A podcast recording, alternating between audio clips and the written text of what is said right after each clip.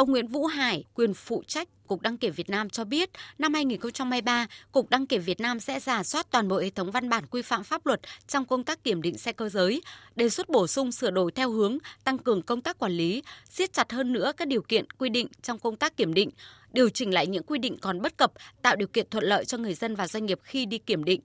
Đáng chú ý, để tăng cường công tác kiểm định và phục vụ nhu cầu của người dân doanh nghiệp ngay sau kỳ nghỉ Tết Nguyên đán 2023, Cục Đăng kiểm Việt Nam yêu cầu các đơn vị đăng kiểm xe cơ giới tiếp tục tăng cường công tác kiểm định xe đảm bảo theo quy định để phục vụ người dân doanh nghiệp một cách tốt nhất.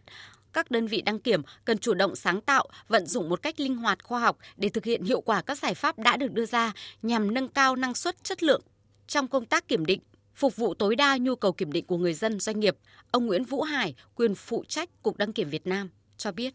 Chúng tôi đã có những cái giải pháp như là tăng cường